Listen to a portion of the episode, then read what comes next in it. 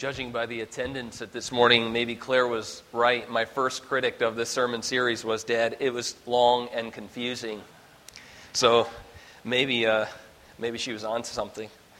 Uh, nonetheless, uh, the few but the proud, right? Um, this morning, we're moving forward from the covenant of works, uh, moving from it finally and unto the covenant of grace.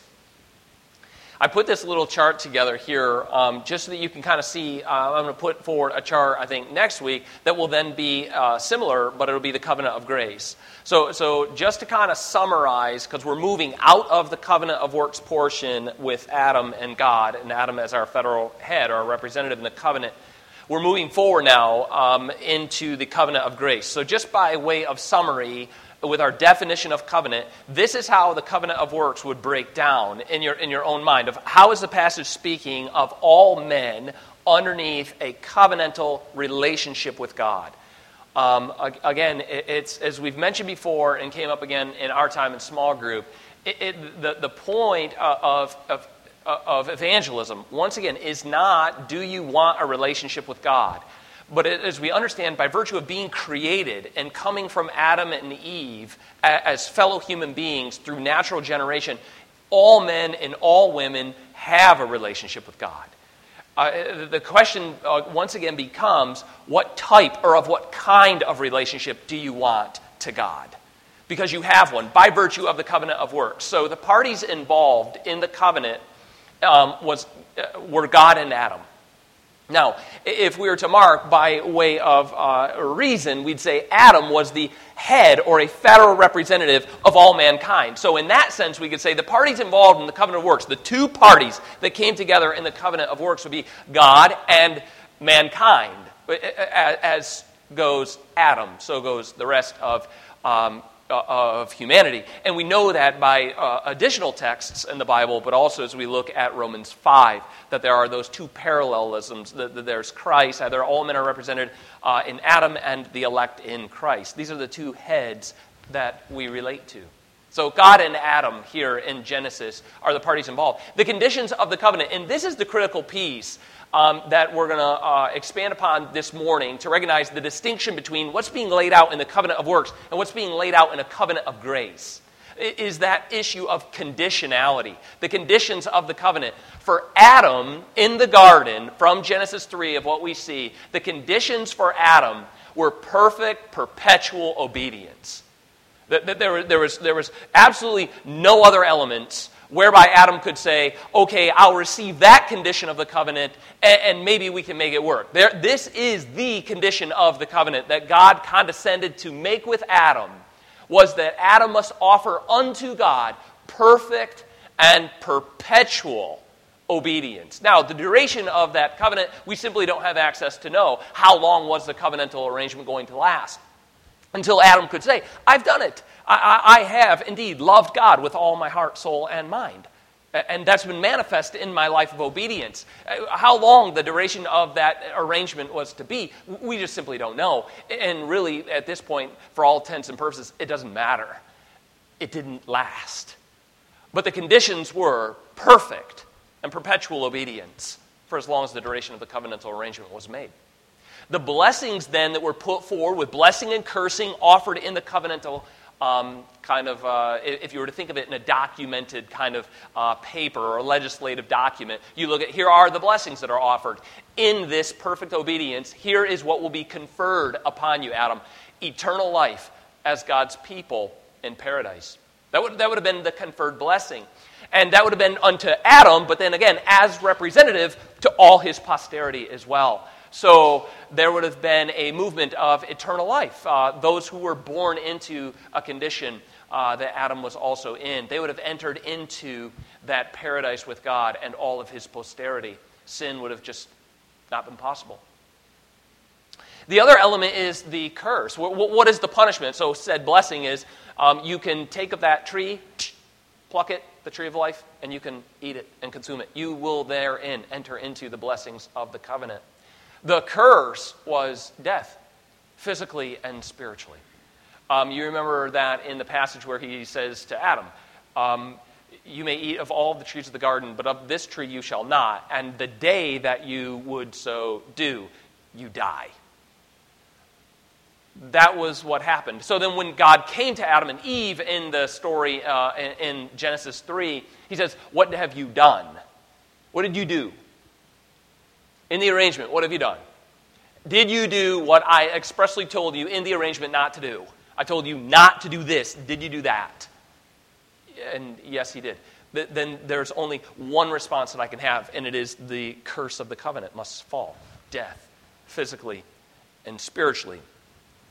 So, again, it, it, important for us as we now move from this covenant arrangement into the covenant of grace is that Adam's complete and perfect obedience was required, and that in this covenantal arrangement, as you see, there was no room for the forgiveness of sin. There was, no, there was no room for sin at all. There was no way that in this covenant arrangement, Adam could sin and it was going to go forward. There was no option, and there was no room for Adam's failure.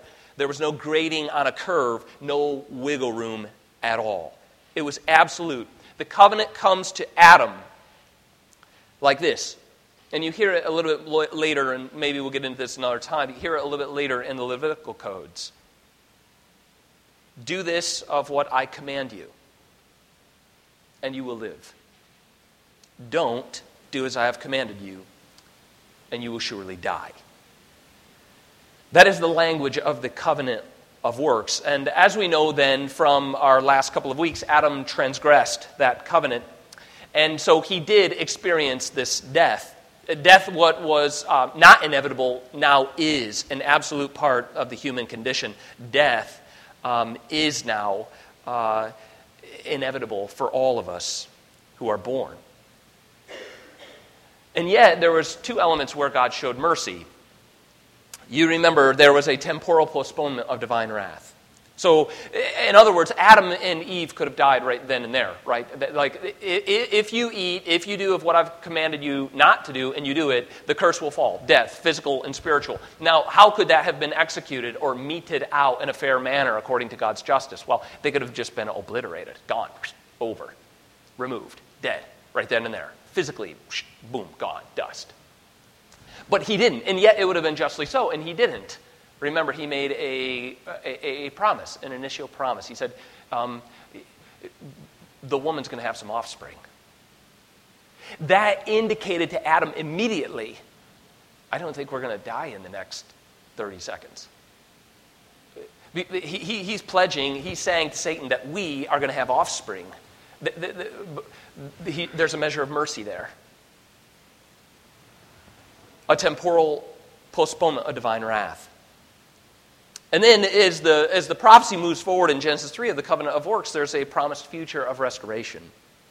You remember, one of the woman's offspring is going to crush the serpent's head. So there's this initial, you know, kind of feeling that you know that's it, the end of the line is here. And then you hear this statement to the serpent that there's going to be offspring of the woman. You think, well, wait, so we're not. Wait, am I still here? Yeah, yeah, and there's this prophecy about offspring. And then you find out not only through this offspring will duration and time continue, but in the end, we're going to win. We're going to be restored. Eve, my, my, my wife, is going to have a, a, a definitive son. One of Eve's offspring is going to come and she is going, he is going to crush the serpent's head.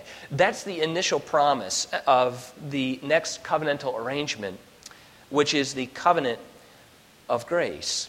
And again, I'm saying it's an initial promise. Let me just read it for you, just briefly. You're familiar, and you don't have to turn there. Stay in Genesis 11, because that's where we're going now. But let me just read for you once again the initial promise of what we're going to look at now for the next couple of moments of the covenant of grace. The Lord said to the serpent, Because you have done this, Cursed are you above all livestock and above all the beasts of the field. On your belly you shall go, and dust you shall eat all the days of your life. I will put enmity between you and the woman.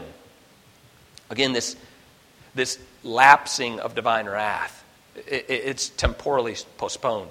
I will put enmity, a war will exist between the woman, uh, you and the woman, and between your offspring and her offspring. And then here's what is called often the very first comment of the gospel in the Bible. forward looking in this covenant, in this promise. He, the woman's offspring, shall bruise your head. Again, forward looking, the prophecy so says, or the word of the gospel here, you, serpent, shall bruise his heel. Now, to that initial promise of the gospel, or that initial comment of the covenant arrangement, we call the covenant of grace. It materializes with the man Abraham. So here it's initially given out, of which you're familiar. So if you would, if you are there, look at Genesis 11. And the point of now Genesis 11, and we're going to skip kind of, obviously, we're skipping uh, several chapters here, but don't worry, we're going through Genesis 1 through 11 coming up. So we'll, we'll hit all these pieces. But this morning I'm going to hit Genesis 11, and then I want to touch on Genesis 15 as well. Because in Genesis 3, we're hearing the initial word of the promise, the initial word of the covenant now let's kind of skip from 3, let's hit 11, and let's enter into the life of the man Abram. Or, or as I'm just going to, I'm, just going to move forward, that many of you know that he changes, uh, his name has changed to Abraham. So I'm going to be calling him Abraham. But, but we're, uh, we're entering into his life in Genesis 11 to see this promise in Genesis 3 begins to materialize, very particularly and more specifically, in the life of this man Abraham. And then in 15, we'll see it actually is ceremonially made to Abraham. The covenant that's promised is materialized in Abraham, very specifically. Now, I'm going to read uh, what was just read, 27 through 32. And the point of this passage um, is to note just one thing, let it stand out to you. The, the, the radical difference between God's dealing with Abraham and God's dealing with Adam. That, that's what I'm trying to draw your attention to for the next couple of moments. The radical difference between how God dealt with Adam and how God is dealing with Abraham. This is, that's the significant piece here in Genesis 11. Let me begin by reading verse 27 through 32 and just kind of draw your attention once again to the passage. We're picking up now in this covenant of grace that is now being materialized in the man Ab- Abraham. Verse 27 Now these are the generations of Terah. And it's just filling in the data to you to know what are we about to learn about or who are we about to discuss. And he's moving through this genealogy of, that happened in, in verse 10 all the way through to really zero in now through all the genealogical information. He's, he's getting ready to make a huge transition into a particular person's story that we're picking up with, and it's the man Abram.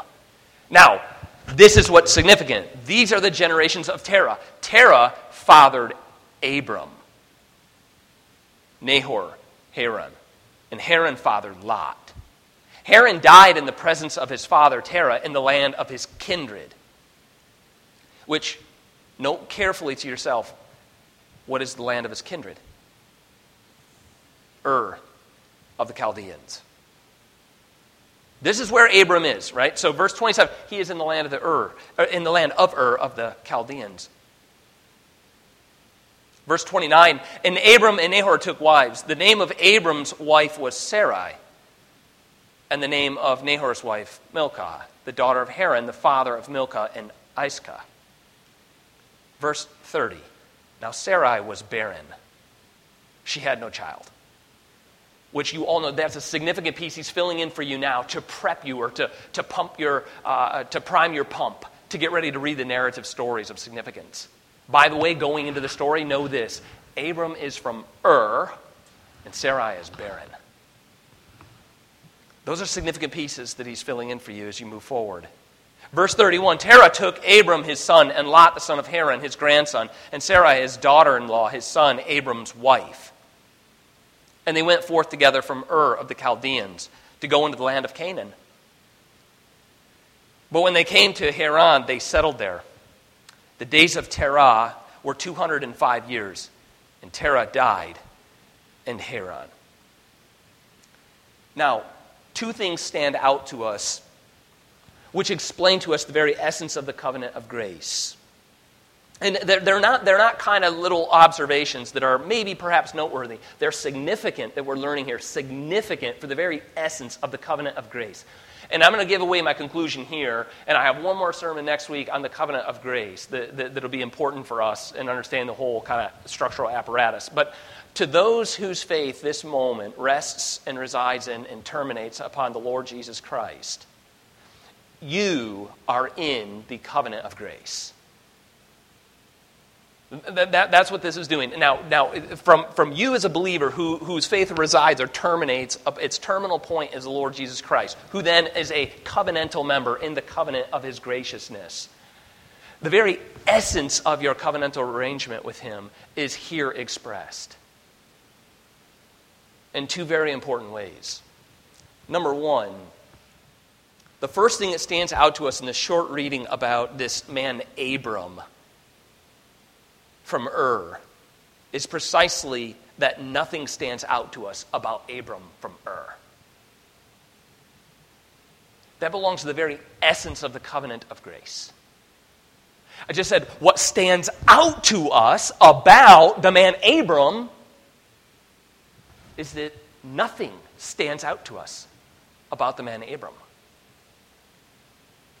You see, he's no one noteworthy. But then you remember as a child singing, Father Abraham has many sons. Many sons has Father Abraham. I am one of them, and so are you. So let's just praise the Lord. But you're, like, wait a minute. Oh, I thought he, he is everything to the, to the life of the church, to think about the theology, the ecclesiology, the history of the, of the Christian church. Abram! And yet, what do we find out very first thing about him? Is that he is no one noteworthy. You see, this is of the essence of the covenant of God's graciousness. You see, in the covenant arrangement of grace, it is not that people make themselves into the kind of people that God approves of. This is important for you to understand about how the gospel comes to you. It is not, in the covenant of grace, it is not that people make themselves into the kind of people that God approves. And then, based upon his approval of you, he lets you join in covenant with him. This is of the essence of our covenant relationship with God. We're not in his covenant of grace because we compelled him to put us there. This is what we learn initially, even with Abram as one author notes very well, he says, quote, In the covenant of grace, God, out of his own graciousness, comes and chooses people who have nothing of merit and who cannot deserve it, and enters into a covenant of graciousness with them. You see, this is exactly how we find Abraham doing absolutely nothing to deserve it. Right? These are the generations of, uh, of Terah. Haran died in the presence of his father Terah in the land of his kindred. Where are they? They're in Ur of the Chaldeans. Who's there? Abram is there. You see, he's a pagan. That, that, that's who Abram is.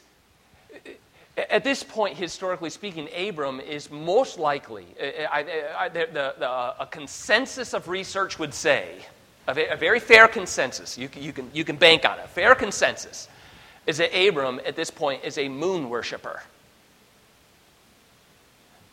That's where we find him. That's where Moses moves through the genealogy to say, Abram's coming. And look who he was when God found him.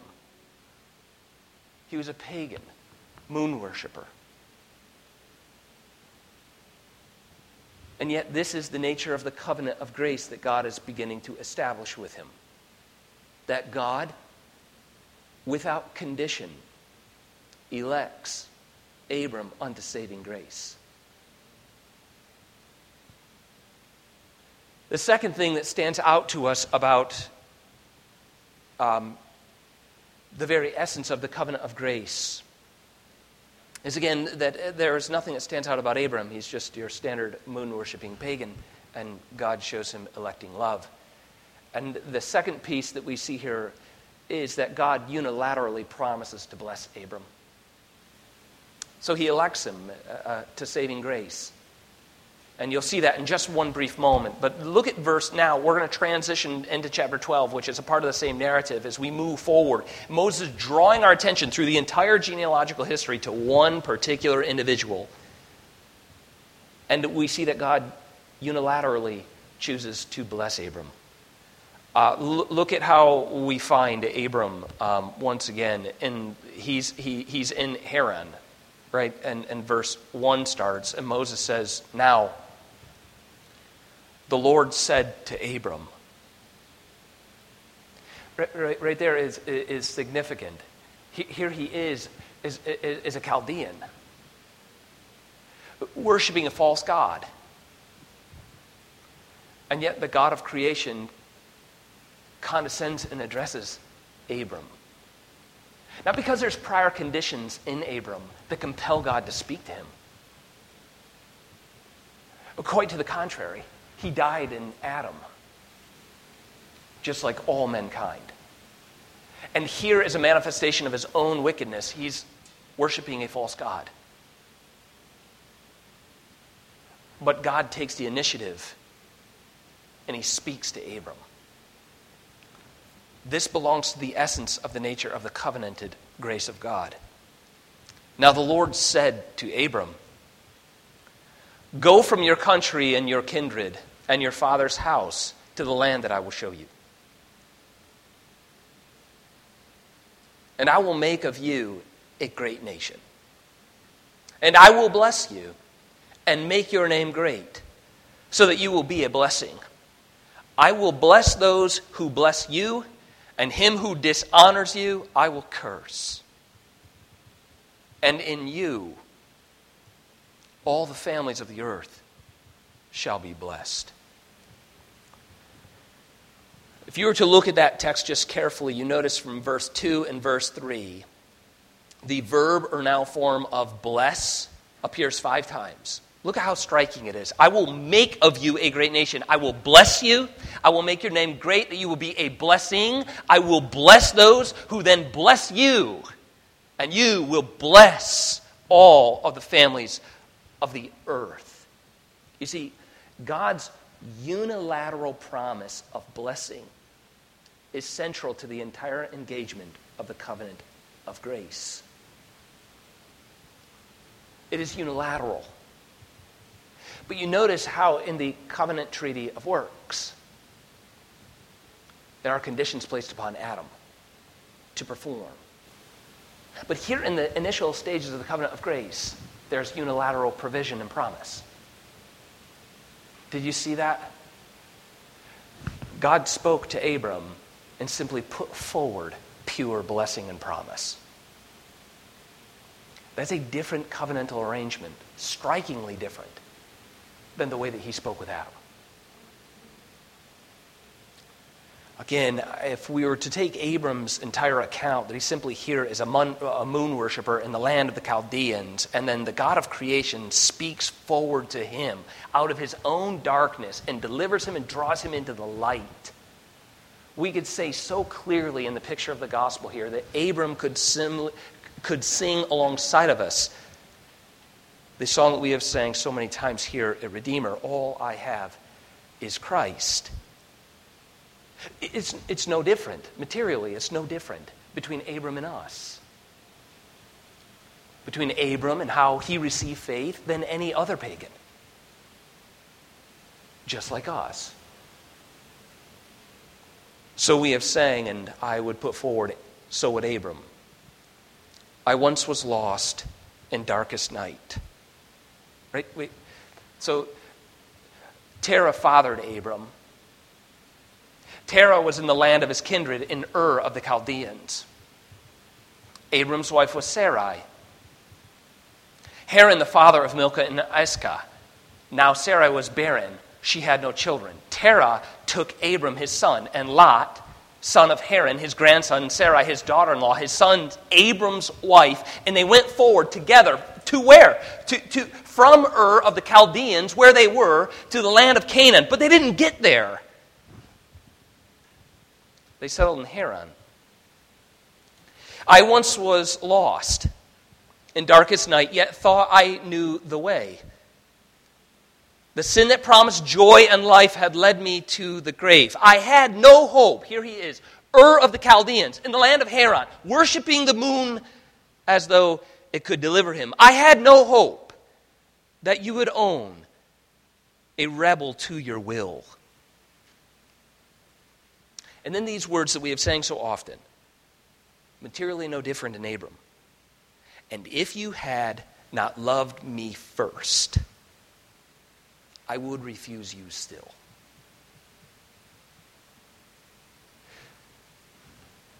Now the Lord said to Abram, I will make you a great nation. Do you, do you see the dynamics? Abram's doing nothing to compel God to condescend and save him and to covenant graciousness with him. So I would just conclude with Abram just briefly, but as I ran my hell-bound race, indifferent to the cost, you looked upon my helpless estate and led me to the cross. It materially is no different. Here's Abram, and now the Lord spoke to him. Now, notice the promised blessings that belong to verses 1 through 3, the promised blessings of this covenant of grace, that they really belong to God's intentional promises and blessings that He was going to pour forth at creation. Look at verse 1 through 3 real quick, just um, briefly. Um, now the Lord said to Abram, Go from your country and your kindred and your father's house to the land that I will show you. That's just, that's just what you're going to do. This is, this is what I'm telling you because this is what I'm going to do for you and in you. Again, of no compel, uh, not being compelled to do so, simply graciously pouring it forth. I will make you a great nation. I will make of you, I will make, uh, uh, and I will bless you. I will make your name great so that you will be a blessing. I will bless those who then bless you. And him who dishonors you, I will curse. And in you, every family of the earth will be blessed. You see, much like Adam that we covered just a, a, couple of weeks ago, much like Adam in the covenant of works, God promises Abraham the same things, essentially. He promises to Abraham a people, a place, and his very own presence as a blessing. Why? Why does he give him essentially the same covenant promises that he gave to Adam in the covenant of works? Because he's going to put everything back into place that Adam had lost. One author comments this way These are not random promises. Which ones? I, I will make, I will make a, you a blessing, I will give you a land, and I will give you a people. These are not random promises that happened to pop up into God's head as he visited Abraham. Rather, God's original plan was to have a paradise world filled with people in his image, enjoying life with him in harmony and union. Satan ruined that plan. But surely that wouldn't be the end of the story. God's honor was at stake. And so God here initiates a new relationship with Abram of what we call the covenant of graciousness or the covenant of grace. It is a unilateral covenant whereby God comes to you, sinner, and provides for all of your needs. Now, some time does occur between chapter 12 where God just speaks to the pagan Abram, drawing him out of darkness. Get off your knees, stop worshiping the moon. I am the true and living God. I speak to you, and you come to me. And what are we going to do here in this arrangement? I am going to do something for you in this arrangement. I'm going to unilaterally bless you. I'm going to take you, I'm going to do this for you. That language is much different than the covenant of works. Now time elapses. Let's go from chapter 12 and jump with me over a page or two to chapter 15, where then the covenant that God initiates with Adam, or excuse me, initiates with Abram in uh, the first three verses of chapter 12. This is what he's going to do to the man Abram. And he told Abram, You have to now leave. You need to leave your country, your family, leave everybody behind, and move forward. And this is what I'm going to do for you. This is where we're going, and this is what I'm going to do. And then that brings us, Abram's actions to leave, takes us through 12, 13, 14, and here we are in Genesis 15, where this actual covenant that is said in verses 1 through 3 of chapter 12 Abram, this is what we're going to do. I'm going to make you this, I'm going to give you that, and you're going to be this to all peoples. This of what I'm going to do is going to be formally, ceremonially made a covenant formal arrangement in chapter 15 here. So let's look at the text. I'll jump in at around verse 7. And we'll touch upon some of these things next week in our last sermon on the covenant of grace. But let me read verse 7. I'm going to read all the way down uh, through 18. So th- th- this is where what was said in verses 1 through 3 of 12 is now being kind of um, ceremoniously uh, ratified right here, where it takes its formal constitution uh, and a binding relationship between God and Adam to fulfill all that God had promised. Verse 7. And he said to him, I am the Lord who brought you out from Ur of the Chaldeans to give you this land to possess. That word of sovereign grace. Do you see that? That, that, that is the, the, the content or, or the preamble to a covenant of grace. When, when, you, when you give praise for your own redemption, your own salvation, that the fact that your faith does terminate in Jesus Christ, this is the structure of why your faith terminates in Jesus Christ. God says, I am the Lord who took you out of Egypt and brought you unto myself. That's the story. That's how it happened. This is what he's reminding Abraham in the preamble. And he said to him, I am the Lord who brought you out from Ur of the Chaldeans. Uh, for what? To give you this land to possess. But look at Abram's faith, so often like our own, of course. But he said, O Lord God, how am I to know that I shall possess it?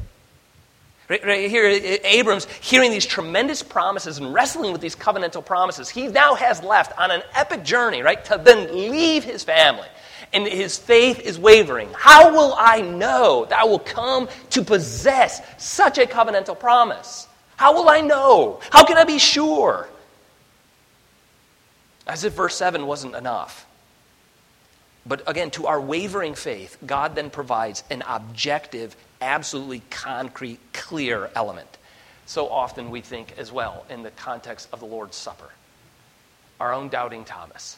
How we know that your promises for us in the gospel, in the shed blood of our Lord, and the body that was raised, how do we know that those promises are immutable and will not fade away? Well, I give you an object to receive of, to taste of, to experience. Once again, that these promises, so surely as I am here and this blood was shed, it was shed for you and it will never fade away. For often we as believers, still within this great covenant of grace, doubt how can I know for sure that I will inherit such promises? So Abram has the same wavering faith. Verse 9 So he said to him, Bring me a heifer three years old, a female goat three years old, a ram three years old, a turtle dove, and a young pigeon. Right? This, don't lose track. Verse 9 is an answer to verse 8. How will I know? Uh, uh, Uh, okay, mm, I could say it, but no, here we go. Uh, okay, bring me this list of animals. I, am going to definitively answer you, Abram, that I am the Lord who took you out from Ur, and I am making you great. Verse 10 And he brought him all of these, and he cut them in half, and he laid each half over against the other. But he said, um, uh, but he did not cut the birds in half. And when the birds of prey came down onto the carcasses, Abram drove them away. Now, you figure that was a lot of work right there, right? We can fast forward through the butchering, but, but it, it takes some time. You got to collect the animals, bring them, work, lay them out, cut them into pieces, so on and so forth, right? Just like at, at, at sacrifice time, there was a lot of blood, a lot of time, a lot of butchering going on. It, so, so this didn't happen like he ran over there and went, shh, shh, shh, shh, right? So no, like it's like it, like we're in a big effort here on Abraham's part, answering verse eight. How will I ever know that I truly will rest upon these promises? Okay, go do this, go do this, go do this. Abram's doing all that, and now watch a dramatic shift in the text, verse twelve. As the sun was going down, a deep sleep fell on Abram. It's incredible. Further, he describes it even more so. Moses says, And behold, dreadful and great darkness fell upon him. He was just, just doing this, doing this, doing this, doing this. And we're moving up to this climactic moment, this massive covenantal ceremony. How will I know that I will inherit? How will I know these covenantal promises are mine, immutable, given to me by you of pure grace? How will I know? They seem staggering, overwhelming. How will I know? Okay, do this, do this, do this, do this. And right upon this climactic crescendo, this massive moment, whoosh, falling asleep, gone, out, cold. What? Isn't that odd? Does it strike you? And not only did a deep sleep, God put a deep sleep upon him, a great heavy darkness rested upon Abram. What's going to, oh, oh, how, does that, how does that work in the covenant making procedure? Verse 13 Then the Lord said to Abram, Stop doubting, right? Know for certain that your offspring will be sojourners in a land that is not theirs, and will be servants there, and they will be afflicted for 400 years. But I will bring judgment on the nation that they serve. And afterward, they shall come out with great possessions. As for yourself, you shall go to your fathers in peace. You shall be buried in a good old age. And they shall come back here in the fourth generation, for the iniquity of the Amorites is not yet complete. When the sun had gone down and it was dark, which picks back up with verse 12. The sun was going down and a deep sleep fell upon Abram. Behold, a smoking firepot and a flaming torch passed between the pieces. On that day, the Lord made a covenant with Abram, saying, To your offspring, I give this land. Now, historically speaking, the overall ceremony is not that odd. That, that, that, that, you know, it's odd to us that the way that we would receive some measure of assurance and covenant making procedures that we would slaughter some animals and separate them side by side so that we could create a hallway in between them and walk in between the cut pieces. Sure, that seems odd. But in this ancient Near East context, it was not odd at all to Abram. Kings made covenants that would often use the symbolism of slaughtered animals as witness. And what do they symbolize? What do they witness? The seriousness of keeping the covenant arrangement. If the lesser party in the arrangement, which we would clearly identify as Abram, which is the significant piece, that's where the story just goes like this, and the entire trajectory changes if the lesser party in the arrangement didn't keep his end of the bargain, well, he has physical testimony that speaks to his end. In other words, he will end up like the animals who are here cut from stem to stern. You pass through this ceremony hallway, and the animals scream witness to you of the sobriety of your passage.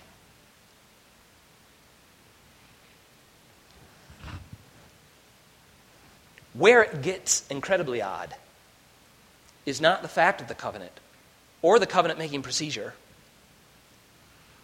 but the nature of this covenant is where it gets really odd. In other words, what we see here is the covenant of grace in two very distinct ways. Not the covenant of working, but a covenant of graciousness in two very distinct ways in the covenant making procedure.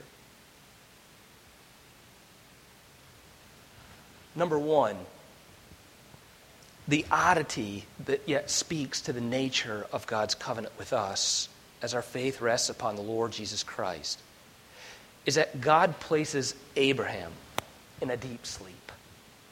That piece, don't skip over when you're reading such a passage. That is the very first thing that stands out to us about the nature of the entire covenant making procedure. God puts Abram in a deep sleep.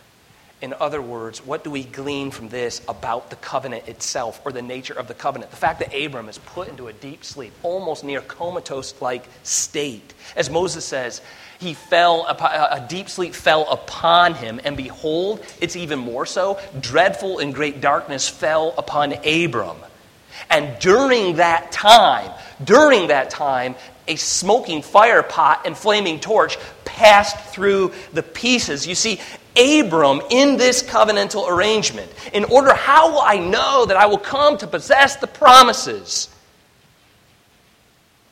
God says, This is how. You will be a passive spectator to my covenantal activity. In other words, it doesn't rest upon you, Abraham, to fulfill the conditions of this covenant.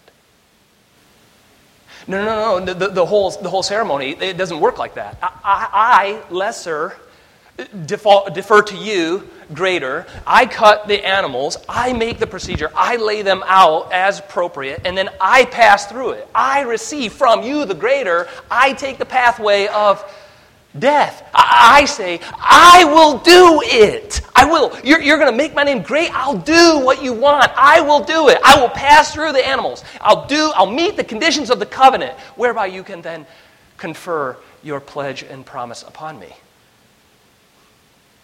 That's not how a covenant of graciousness works.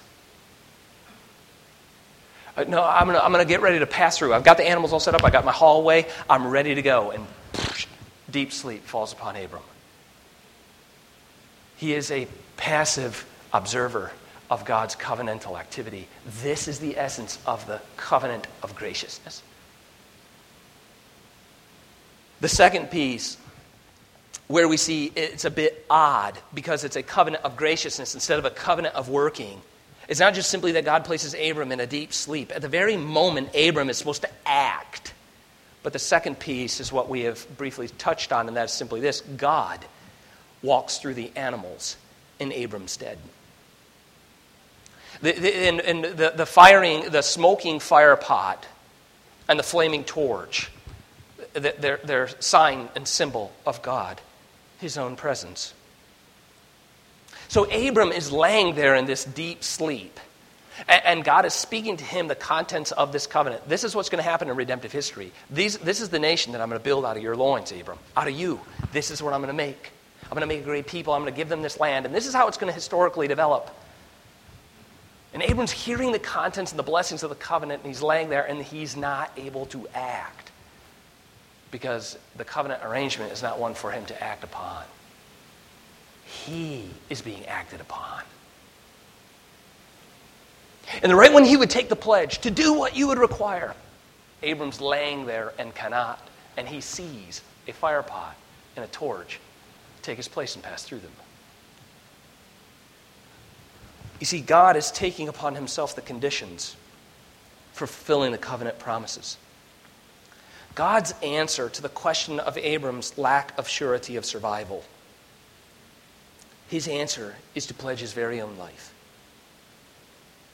God is answering verse 8 in the strongest and most absolute terms possible. Look again in verse 8. O Lord God, how am I to know that I will possess it? Verse 12. A deep sleep fell on Abram. Indeed, a dreadful and great darkness. Verse 17 during this exact same time period when the sun had gone down and it was dark, and Abram was laying there passively, a smoking firepot and a flaming torch passed between the pieces. And then the promise of pledge. Verse 18 On that day, the Lord made a covenant with Abram, saying to your offspring, I give this land. You see, the passivity of Abraham in the activity of God belongs to the very essence of the covenant of grace. Once again, the covenant of grace is not dependent on people's good works, but on God's free offer of forgiveness and grace. In conclusion, if we were to draw out, what is this teaching us about our own life in the Lord? The question is the same. We would ask it this way How is one saved from his or her sins and unrighteousness? How? By what manner? By what means? How is someone saved from their sinful condition? You can go right back to Genesis 12 and look. Here's Abraham in said condition. And yet he is delivered. The answer would simply be this He is saved through faith by grace alone. And that's in verse 6, and you'll see it, and we'll touch on it next week, but it's the same for every individual in every era of human history. Verse 6 is the same, and he believed the Lord. And he counted to him as righteousness. And yet, that immediate moment of faith and righteousness wavered by the time you got one verse further. Again, in the covenant of grace, to say it this way, to say that we are saved by grace alone is simply to say that we are saved, each and every one of us, by God alone. It is God in this text, not Abraham, who will repair the damage that was done by Adam. That's the key to the covenant of grace. And it brings us to the vital distinction between the covenant of works and the covenant of grace. And this is where I conclude with you this morning, our time together. It is simply this. While both covenants, that is, the covenant of works and the covenant of grace, while both covenants lead to the same blessings, right? Blessings of eternal life. While, while, while, while both covenants lead to the same blessings, and both ultimately have the same curses, the conditions are radically opposed. In the covenant of works, people are required to live sinless lives in order to inherit the eternal reward. Whereas in the covenant of grace, we look wholly to God to unilaterally provide the righteousness required.